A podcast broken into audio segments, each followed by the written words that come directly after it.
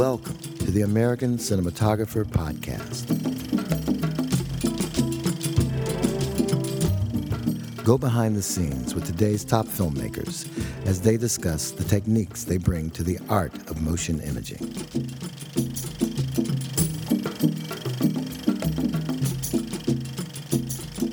This podcast is sponsored by the A S C Masterclass, a five-day seminar taught in Hollywood. Learn more at the A S C dot com. Welcome to the American Cinematographer Podcast. I'm Dave Williams, Associate Publisher and Web Director. Today I'm at the historic A S C Clubhouse in Hollywood with Tim Ives, A S C, to discuss his work on seasons one, two, and three of the popular Netflix series Stranger Things. Tim is a born and bred New Yorker, and he started his career in camera work by filming corporate events before freelancing as a production assistant. After relocating to Los Angeles, Tim got his start as a cinematographer in music videos. Over the next decade, he continued to shoot music videos and commercials. In nineteen ninety-nine, he shot the independent feature Dinner Rush, which initiated his transition into longer format visual storytelling. Tim eventually made his way into television and back to New York. He shot the pilot for the action crime miniseries Kingpin, followed by pilots for Blue Bloods, Mister Robot, and Manifest. He also photographed episodes of the popular series House of Cards, Power, and How to Make It in America, as well as much of the H B O comedic drama Girls. His recent work can be seen in the F X biographical miniseries Fosse Verdon. Since twenty sixteen, Tim has photographed Stranger Things, which pays homage to many nineteen eighties genre films, including E T the Extraterrestrial, shot by Alan Davios, A S C, Close Encounters of the Third Kind, photographed by Vilmos Zsigmond, A S C, Poltergeist, photographed by Matthew F. Leonetti, A S C, and Stand By Me, photographed by Thomas Del Ruth, A S C. For his work on Stranger Things, Tim received twenty seventeen and twenty eighteen Emmy nominations for Outstanding Cinematography for a Single Camera Series, one hour. Other cinematographers on the show include Tom Campbell and David Franco. Tim has split cinematography duties on Season three with Lachlan Milne, A C S. We're here at the A S C Clubhouse with Tim Ives. Hi. And we're here to discuss uh, your work on the show Stranger Things and, and other projects. Tim, people often, often overlook the fact that all cinematographers are also film fans. Right. How does your personal fandom play into your creative approach to Stranger Things? And it's it's fascinating that it was instantly embraced by audiences as this amazing homage to this certain strain of nineteen eighties movies. Right. Well, being a film fan, my my um my history goes back earlier than than the eighties as far as when I first started noticing and appreciating cinematography. And I think I was ten when I saw Butch Cassidy, uh, Conrad Hall's film, um, and still to this day, it's uh I mean it's a gorgeous film, and uh, there's a classic style of photography that he employed in most of his films actually. Hal Ashby's films also are very inspiring to me uh, in the seventies. Uh, and then when you get into references for Stranger Things, I mean, it's it's pretty clear, it's pretty obvious at this point that uh, from season one, it was really uh, elements of uh, Stand By Me and uh, and uh, E T, and even a little bit of Raiders, which were all, you know, anytime we can do a shot, that is something that Douglas Slocum would have done. You know, it's uh, we're, we're pretty excited about it. But I heard about this film E T coming out. I didn't know what it was about, but I heard it was supposed to be great, and it just blew me away. I was like, you know, I was a teenager, and I was there, you know, trying not to show that I was a little, little teary, but it really um, has been the the rock of reference for Stranger Things. Alan Davios uh, was the cinematographer of that. Yeah, you're your your touchstone in a lot of ways. Yes, for sure. I showed it to my uh, children again. They, they all saw it, but when I got the call for Stranger Things, we all looked at E T together, and I wanted to see if it still resonated, if the look of it would still resonate with a younger crowd. They were all, you know, in tears and loving it, and like it's the best movie of all time. And just like everybody says when they see E T, it's a wonderful movie. And the styles of photography in that movie are not really the styles that are, you know, that any film can can have these days, you know, especially these days. It's a it's a it's a period piece and a look that that they went for that that had a bit of artificiality meets uh, as well as naturalism to it. That was um exactly what we were what we were looking for. Well, you could almost kind of, uh, you know, imagine that the action in Stranger Things takes place one town over from where it's E T took place. Yeah, well, the Duffers will always describe it, uh, Stranger Things as a love letter to films and cinematography. And and uh, I often uh, say to them that they uh, they are sort of cinematographers in their own way. They're, they, you know, we're very in sync with with uh, the design of the show and the framing. And there's a bit of uh, telepathy between us when we're shooting.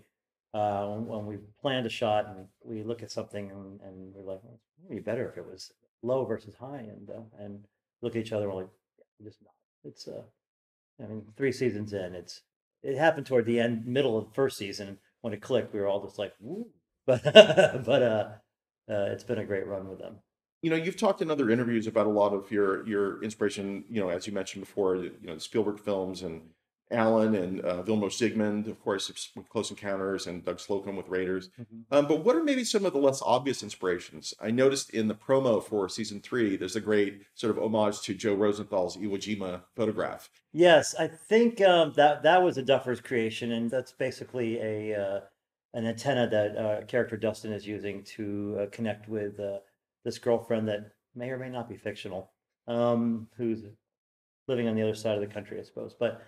That shot was uh, the Duffers uh, designed that shot, and the one thing I brought to it is, uh, besides it being a, a shot that, that people can recognize from the Iwo Jima uh, photograph in World War Two, I brought another reference to it as well, which was uh, the first Indiana Jones, when Harrison Ford found the right tomb to go into, and there's a, there's a sunset shot with the sun behind him, and they're all working on a long lens, and I wanted I wanted to, to get that shot in that moment, and I got pretty close to it. They did it better in, in Indiana Jones, but. Um, Everybody uh, let me wait till sunset, and we got there and we shot it, and, and it, it came out pretty good.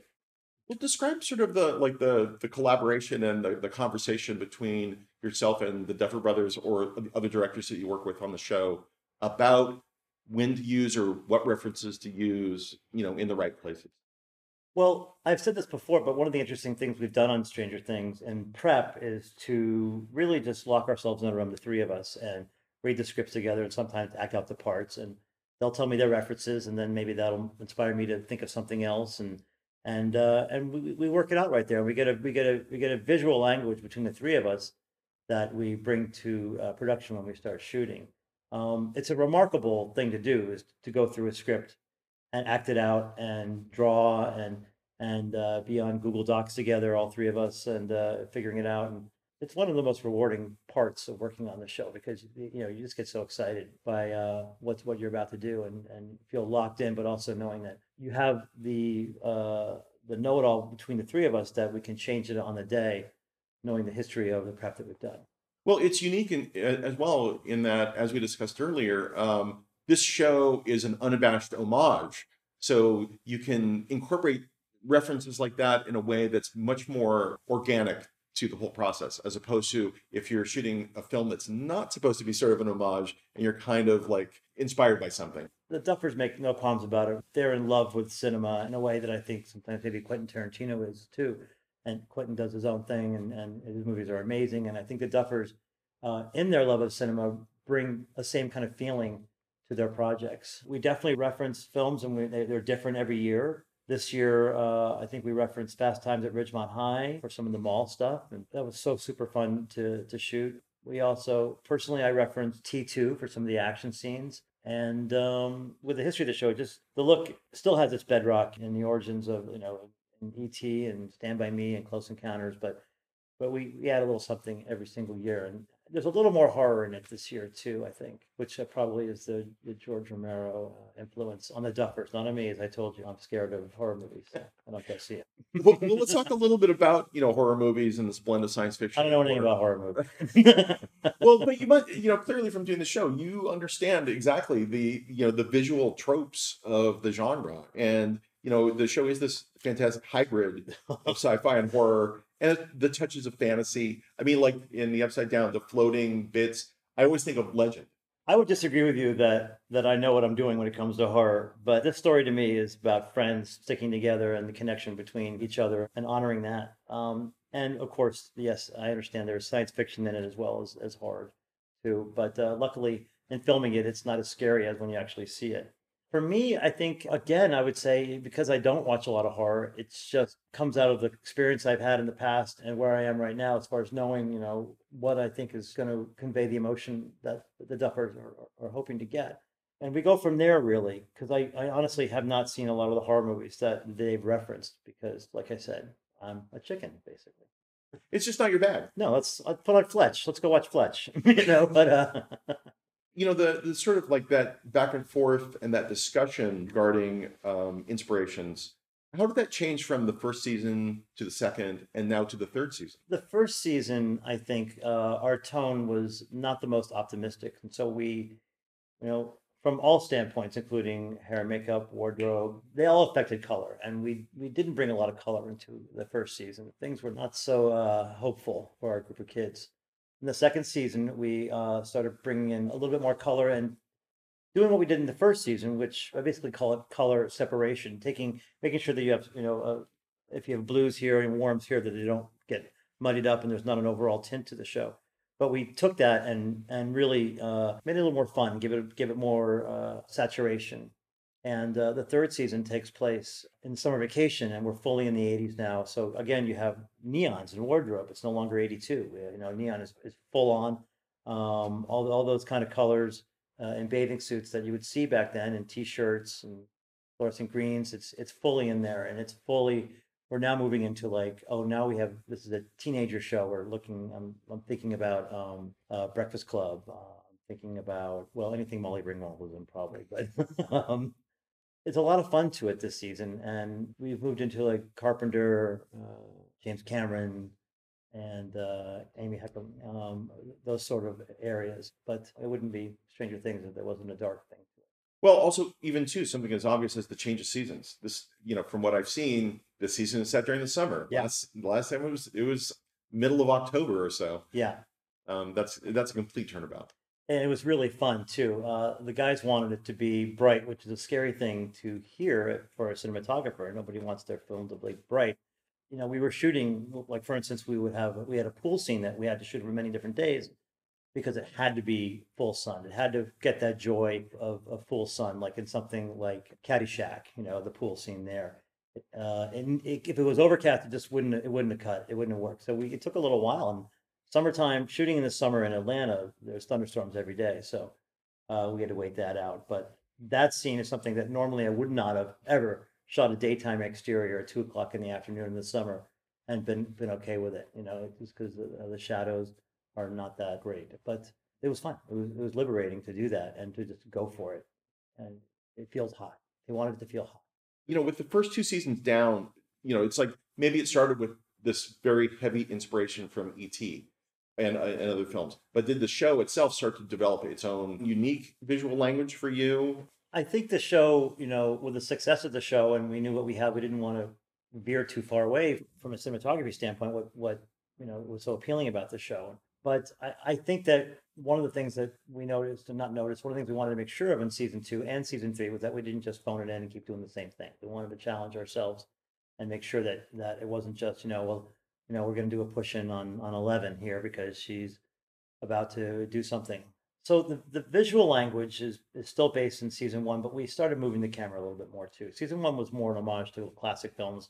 And we didn't want to use a lot of technology that was available back then. I really wanted it to feel like the show was made in the eighties. You know, it was really important to me to get a sense of maybe this thing was, have a sense of like this thing was discovered and nobody saw this film ever. And, and here it is. And we're going to put it out in two thousand seventeen for the first one. Then we started getting to season two and season three. And at, by the end of season one, we realized that we worked best when we had a fifty foot techno crane. And uh, that started being the thing, you know, for us, and it allowed us the freedom with a large cast to change a shot without having to, you know, relay track, and um, and it let us move the camera in a way that felt would be exciting for the show, because the show is like a roller coaster. It just takes off in the opening. Um, every season it does that. I would say our, our use of the techno crane became came down almost like two or three times a week. We would have it on set, and not just the techno, but the tour space, so we could we could drive it around quickly and and uh, get to the shot as fast as possible. Well, that clearly became very useful in sort of all these tunnel sequences in season two. Yeah, that, that was really fun, too, because we had all the, we built all those tunnels. Chris Trujillo, our production designer, built them, actually, and uh, designed them and built them. And we had to find a way to stick that crane in there and be able to have a little bit of movement, because, as you know, uh, when you're on a techno or any crane, you have a head that's sort of underslung, and, and then we're in, the, we're in this eight-foot high cave. How are we going to fit that in there? We're going to have just one angle. So we did a nodal mount on, on the camera, which limited our pan and tilt, but it made the camera made, made the whole body and arm uh, a little more, a little tighter. So we had more space to kind of go up and down, and we had a little bit of movement left and right. Um, but we're basically going in and out. I mean, that's that's what. Except we had a we had a half tunnel built as well, where we can do side shots. But um, that really helped us uh, get the movement down um, in the tunnels from a technical standpoint, because uh, I was just really worried that it was just always going to be the same same height. And then, you know, the whole thing is blocking any lighting I needed to do from above. So that gave me a little bit of room to mount a little something on the camera as well uh, when they got super close. But um, that was a cool thing. I hadn't worked with a nodal, nodal head before in that context. You've talked about this in other interviews as well, but, you know, there's this incredible creative use of practicals in the show, and they're often very seventies, eighties kind of specific. Yeah. And even, too, like a few of them, it's almost like, wow, did they get that from uh, the prop department at Universal because it was used in E T? I don't know, but it kind of reminds me of something, you know? Well, I said it before, Jess Royal is our uh, on-set uh, or set decorator. I forget the actual terminology, but she worked with Chris in production design, and uh, she and I work closely with pra about practicals and using practicals, and she's a huge fan of it, as am I.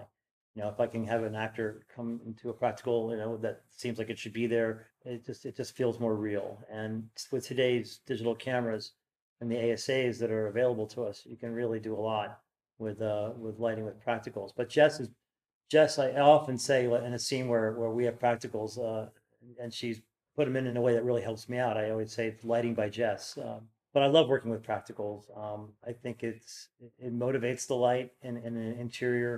Um, I like people like you know I like to see them, and uh, it just helps form like a, a reality-based uh, environment versus having light and not seeing the light.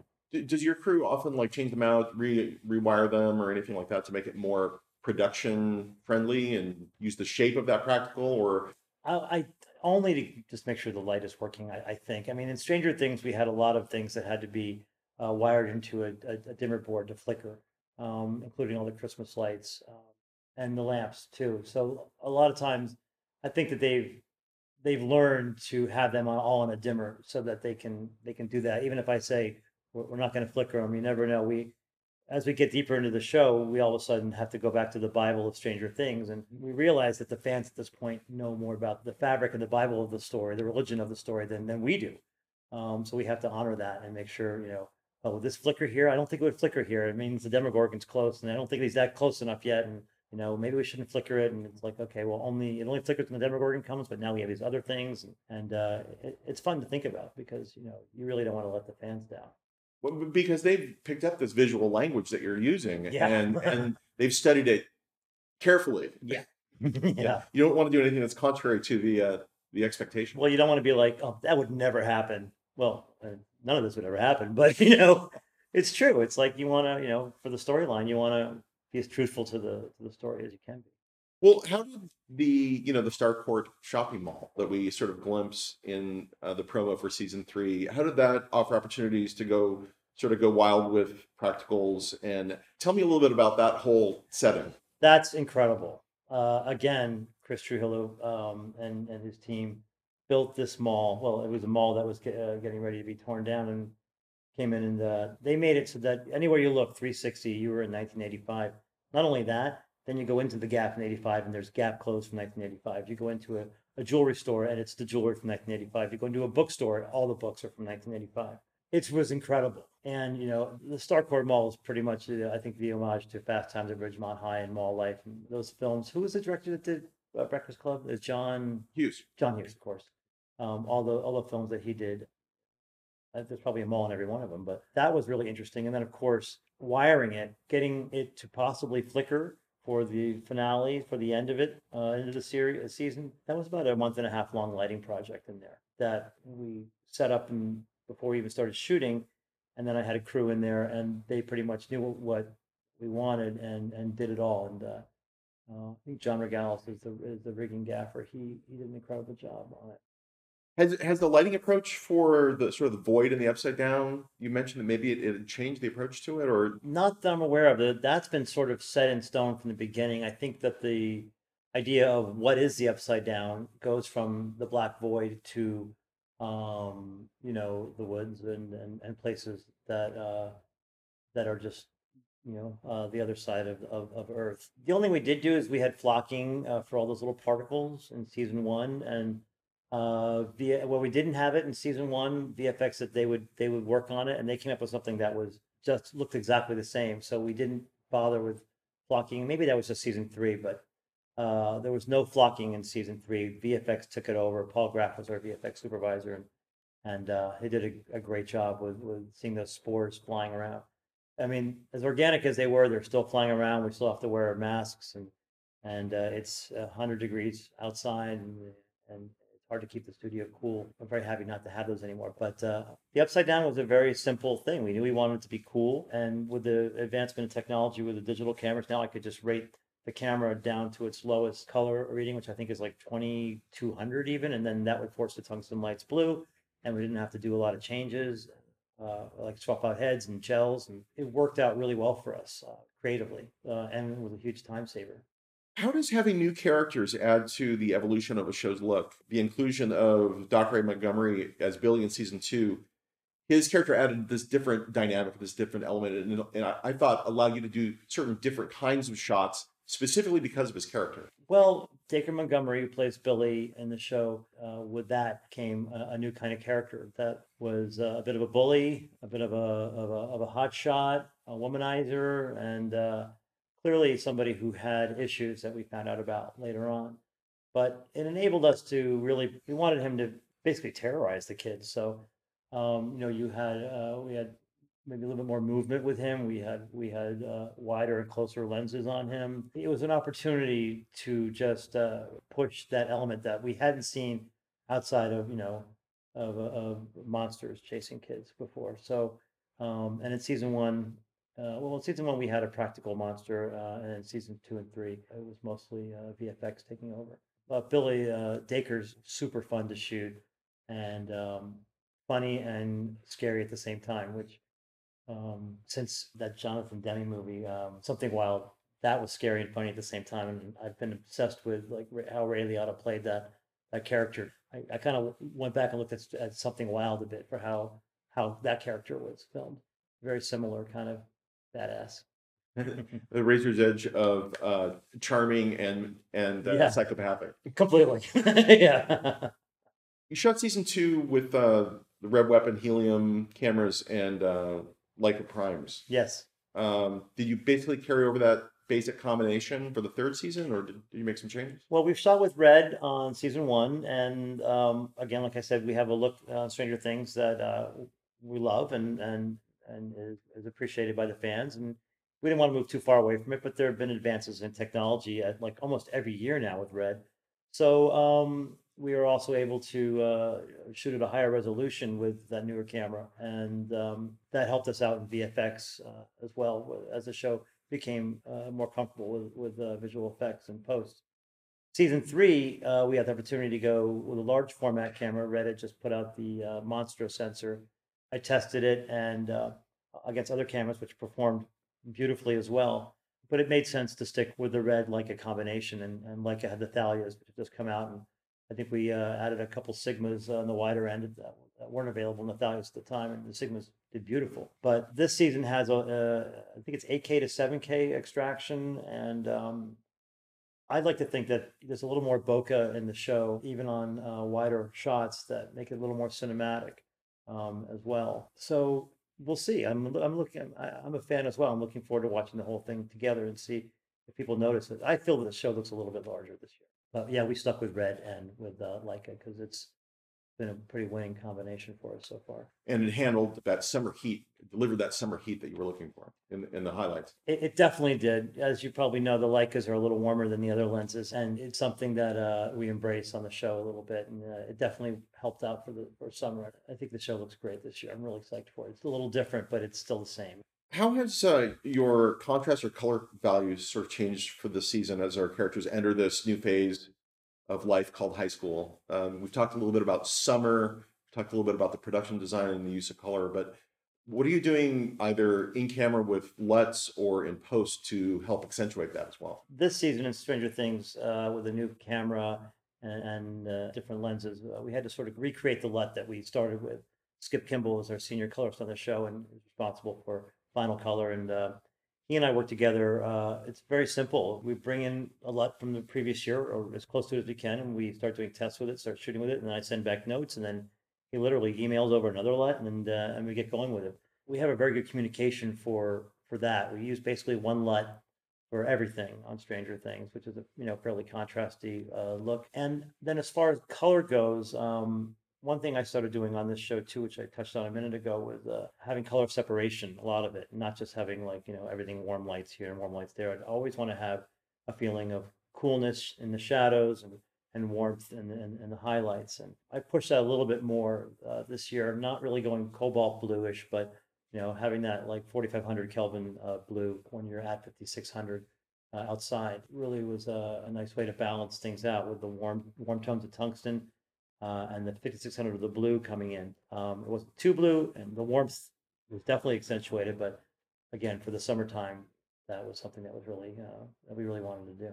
When you do these kinds of tests, um, what are you watching your footage on? Is it monitors? Are you watching it projected, or? I'm watching it on monitors and um, on our, our high-end, um, I guess they're OLEDs, uh, Sony's. And because we're in Atlanta, because Skip is out on the West Coast, it's not really feasible for me to go and look at it projected. And in season one, I don't think there was representation yet by the post-production facility to have projected, uh, to go to a nice theater and see it projected there. But, um, you know, the trust between, the trust I have with Skip is strong, and that's worked out well for me to see it, you know, on, on the monitors on set and be able to judge from there. The basic look and the color of it is, you know, what I see on set is what the show winds up looking like. I try to shape the show as much as I possibly can on set with, uh, with cuts and flags and giving it a little, you know, elliptical kind of kind of thing going. But um, when I can't do it, it's super easy for Skip to to do it, and he brings things to it that are amazing. I was just curious, you know, as a fan, I mean, have you been able to see any episodes projected on a large screen? I have, yeah. Now, we also add a little bit of film grain to it for regular screens. So when you see it, when we saw it last season, season two projected on a, on a big screen, um, that grain was a little bit bigger than I would want anyone to see it. It felt a little bit like, um, you know, it was meant, made for like, everyone has like fifty-five inch television or so. It's meant for a home environment. But the show looked great. Uh, the color totally is held up. And I think that uh, the, the grain factor, uh, something I felt uh, that we do in post, the grain factor was a little too much for, for a projector. But uh, that's something that Netflix and Duffers, I'm sure, in any projection coming up are, are, are going to be on top of. How did you feel, I mean, from a uh, artistic standpoint, seeing your work, you know, displayed in that sort of completely different kind of venue? It's thrilling to see the show projected. It's a thrill to be here talking about it and seeing all those little faces, you know, ten feet tall, you know, uh, up on the screen. Um, you know, I'm, I'm predominantly, a, a, I guess, a television cinematographer is what you would, you would say these days. But that's only because the work is just so strong in television. So, yeah, seeing seeing it projected, you know, honestly, seeing anybody's work projected is amazing. It's, um, we're all fans here. Please correct me if I'm wrong, but my pre- impression is that the previous seasons were essentially approached as a single long movie. And as I understand, they were completed as a whole in post, and it was only after the picture was locked in every episode and the effects completed and such that it went into a, a colored grading process in order to make it a continuous grade through the whole project rather than by episode.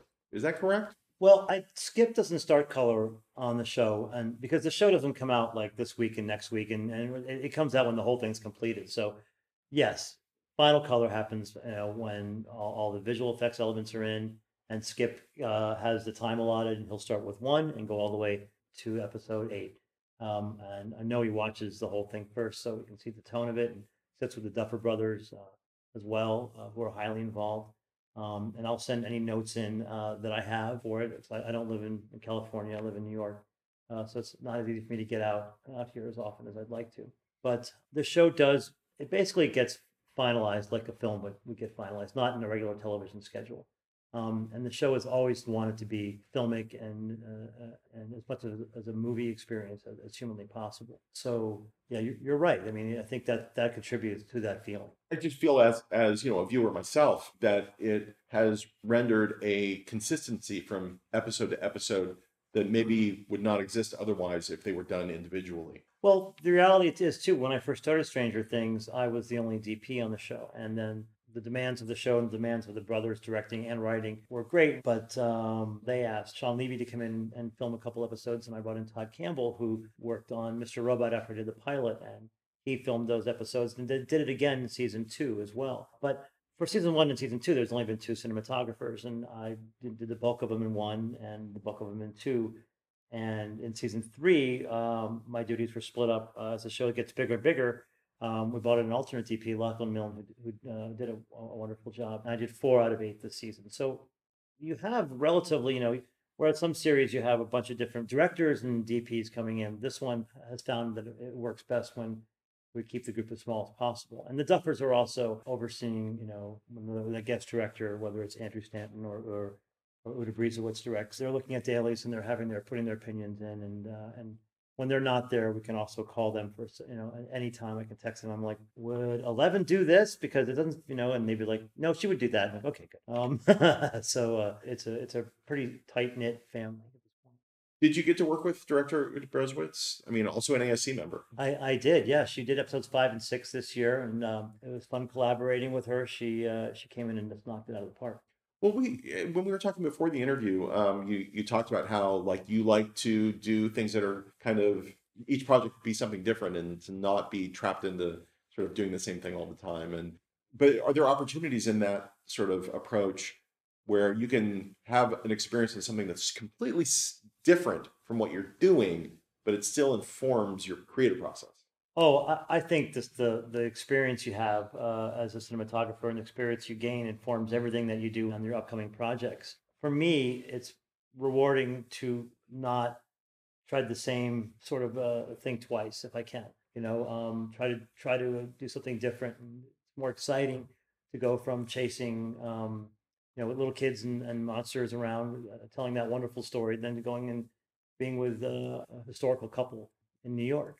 I love that. I don't want to just repeat myself or or do like Stranger Things light, or, you know, I'm not, you know, the show has been so rewarding on so many levels that I'm I'm certainly not that as interested in doing anything that's copycat or or uh, derivative.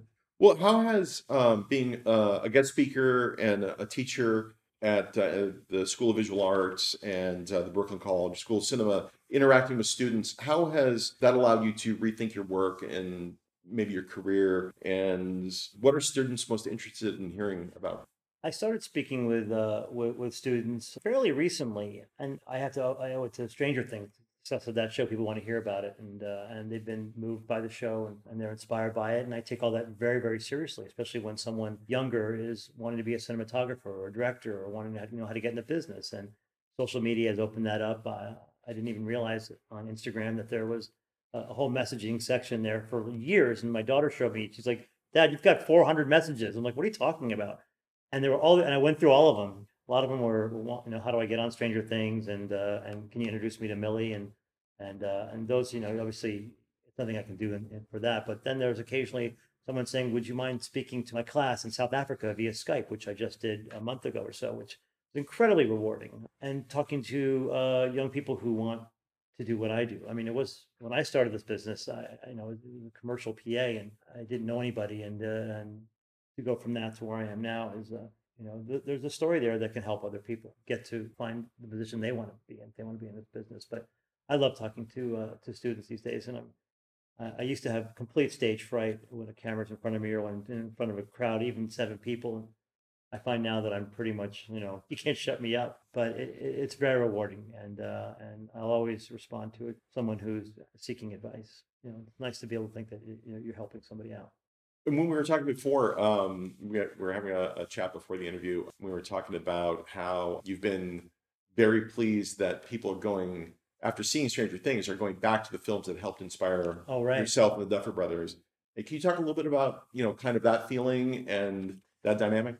As far as our show being a source material uh, for people going to see other uh, shows that we've we've based our look on, or storylines have were similar from the eighties and the seventies, it's really rewarding to hear that the show inspired anyone to to to go back and, and look at look at these films that, that we adore. Basically, uh, it just happened today. Even someone was saying to me that uh, they went back and saw E T and, and other films and uh, have a better appreciation for that. And as somebody who's a I mean, I have a, my memory for some things is terrible, but my memory for films and directors and cinematographers, and also liner notes and, and records, uh, seems to be still pretty pretty good. So I can really appreciate talking about it and turning other people on to people that I've been inspired by and their work. I think that most people feel that way. I remember after season one, um, the Duffers pulled me aside and and they're like, you know, you know, I want to show you this letter that we just got, and it was from Steven Spielberg, and he. was talking about how he, lo he loves Stranger Things, and he loves the fact that the Duffers took something that he did as a young young director and made it their own, and, and put something out there that was an homage. And, and uh, reading that, you know, together with the three the three of us together, I looked at it, I'm like, should we just stop now? This is like, I feel like my career, I should just stop. I end, end on that note, you know, but uh, people are inspired by, uh, you know, we're all inspired by it. You never know what's gonna, where it's going to come from. Both Stranger Things and Mister Robot, which you shot the pilot for, mm-hmm. um, they both tapped into a, a zeitgeist in the television viewing audience. And two incredibly different shows, incredibly different visual approaches. Yeah. But they both found a, a deep appreciation. What, is, what do you think that, that these shows say about the television audience and how thirsty they are for high-quality visuals to have a cinematic experience? I think Stranger Things and Mister Robot, one of the things they have in common is, is redemption and and, uh, and and hope. In, in Mister Robot, for instance, the pilot of Mister Robot, uh, Elliot, played by Rami Malek, was a fractured character. And Sam Esmail, the director, uh, well, he was the producer at the time, wanted to really convey that uh, with framing, really extreme framing that I think that we probably pulled back on a little bit in, in the pilot episode. But it was completely liberating to maybe have, have uh, eye lines be different and to embrace that in a way that threw you off a little bit about this character. The pilot was, was a super rewarding to shoot and super cool to shoot. And being around Rami uh, was, uh, you know, he's, the show owes him everything. He's, he's incredible and super lovely. But um... well, you know, in, in, you know, sort of my experience in, in talking with other people who have really turned to television for uh, more envelope stretching visual looks and right. for more adventurous approach to storytelling, um, you know, in, the re in recent years, I mean, I can, you know, rattle off a number of shows that like just, they could not have been made that way just a few years earlier, um, because right. I feel like there's a competition in television for audience, obviously. Right. And producers are recognizing that a strong visual look and uh, you know, high quality look that's integrated into the story and the tenor and the tone of the narrative is going to resonate with the audience. Well, you hit it right there. The the look of the show cannot betray the the script. It has to enforce it, and it can't be something that's just done for. Just to look cool. I mean, I, I've never gravitated myself towards films uh, as far as working on them that just wanted to move the camera for the sake of moving the camera. And in Stranger Things and Mister Robot, we did the same thing. The camera always has it moves with intent, and the intent in Mister Robot was to show this character, to not really reveal what was really up with him, but to really show that he was a good soul, but also fractured and in need of redemption, and, and he had some issues with himself as well. So by framing this world that seems so normal in a different way and looking at it in a different way and saying that maybe things aren't what they what they seem, you know, and they did that a little bit in, in, in The Matrix. I think that would be an inspiration for that. Um, it really enabled us to free up traditions and rules of photography. At times we checked, we took ourselves to a point where like, I think we've gone too far, we would back it off, but uh, that was one of the coolest things about working on that pilot. Just being able to do something a hundred degrees away from what you've just done before, and to throw throw some things out the window, but not really, but keeping the rule book at least in your back pocket, you know. Is there a particular sequence or scene or shot from the show that you you're especially proud of, or that you feel like is, you know, your touchstone from your own show that you sort of, you know, base the rest of your your approach on? I mean, there are. I have some favorite shots from season three, and I, I feel like I need to sort of look at the show again to, to, to remind myself what they were. And I, I've mentioned this one before in other interviews, but one of the opening shots in episode one this year is this arm uh, across a pool that lands on four of our moms. And um, the shot is reminiscent of maybe Jaws uh, when the camera is that low in the water. And I think they actually got it lower in the water. We were on a crane, so we were just skimming it. But getting all those kids to get as close to the lens as possible without hitting them was a bit tricky. I mean, you remember that scene in Jaws. I mean, when you're right in the water. You're right. You're in the water in Jaws. And I wanted to ca capture that as well. And then coming off that and lifting up and finding Cara Buono in full makeup and her friends, uh, it, it just reminded me of, of my mom and seeing people in makeup in the seventies at the beach. It just it cracks me up because it doesn't make any sense. Why would you be in makeup at the beach, you know, or at the pool? Uh, but the show, the shot was really fun to do, and and. Uh, hard on our A Ds. We had a, you know, so many people to deal with, and the safety of the pool and uh, kids in the pool, and then to land on Carol like that. It was a really fun shot. I think it's cut up a little bit. We were hoping it wouldn't be, but it, you know, the pool was pretty. It was a little bigger than what we were hoping to get, so it was a bit of a move going from a kid jumping off a diving board. But it was it was a fun shot and not really stereotypical. It's full bright, full sun, and um, it sort of reintroduces you to and says things are going to be different on Stranger Things this year. which is uh, sort of the intent of it. Well, this interview is, uh, again, to remind everyone, uh, you know, we, we are recording this at the A S C Clubhouse, so you'll have to pardon some construction noise or, uh, you know, errant, errant sounds. Uh, we're not in a studio, but this is your first visit back to the Clubhouse since you became a member back yeah. in August, I believe, of last year. That's right, yeah. I, I came to the A S C Awards, and and I've been, I live in New York, so I don't get to get out here that often, but I, uh, you know, I was like, there's no way I'm coming out here and not going to the A S C Clubhouse, and thankfully, this uh, overlap with it, but um, it's so cool to be here. It's uh, I'm just sitting here, I'm looking at you, but there's these pictures of people that came before, well, a lot of people, and it's it's it's it's remarkable to be in a place that celebrates all of this, and people are like-minded and and not, and, and we all have opinions, and it's it, there's no one way to do all this, so it's certainly amazing to talk to people that can debate where a key light should go or something like that. Well, what, what what he's referring to is uh, there's uh, here in the uh, the boardroom at the Clubhouse, there's a wall of portraits of past presidents of the, uh, the A S C, and uh, we'll include a, a shot of that in our lineups. Yeah. What it was, it W C Fields that said, "I would want to be a member of any club that would have me as its member," or who who said that? I think it was Groucho. It was Groucho. Yeah, it's so good. I feel like I, I'm happy to be here, and I feel I'm I, I you know, hopefully I can uh, I can make everybody proud. This has been the American Cinematographer Podcast. Thanks for listening. You can find more podcasts, blogs, and exclusive A S C content by logging onto the A S C dot com. This podcast has been brought to you by the American Society of Cinematographers, a nonprofit organization dedicated to promoting the art and craft of cinematography.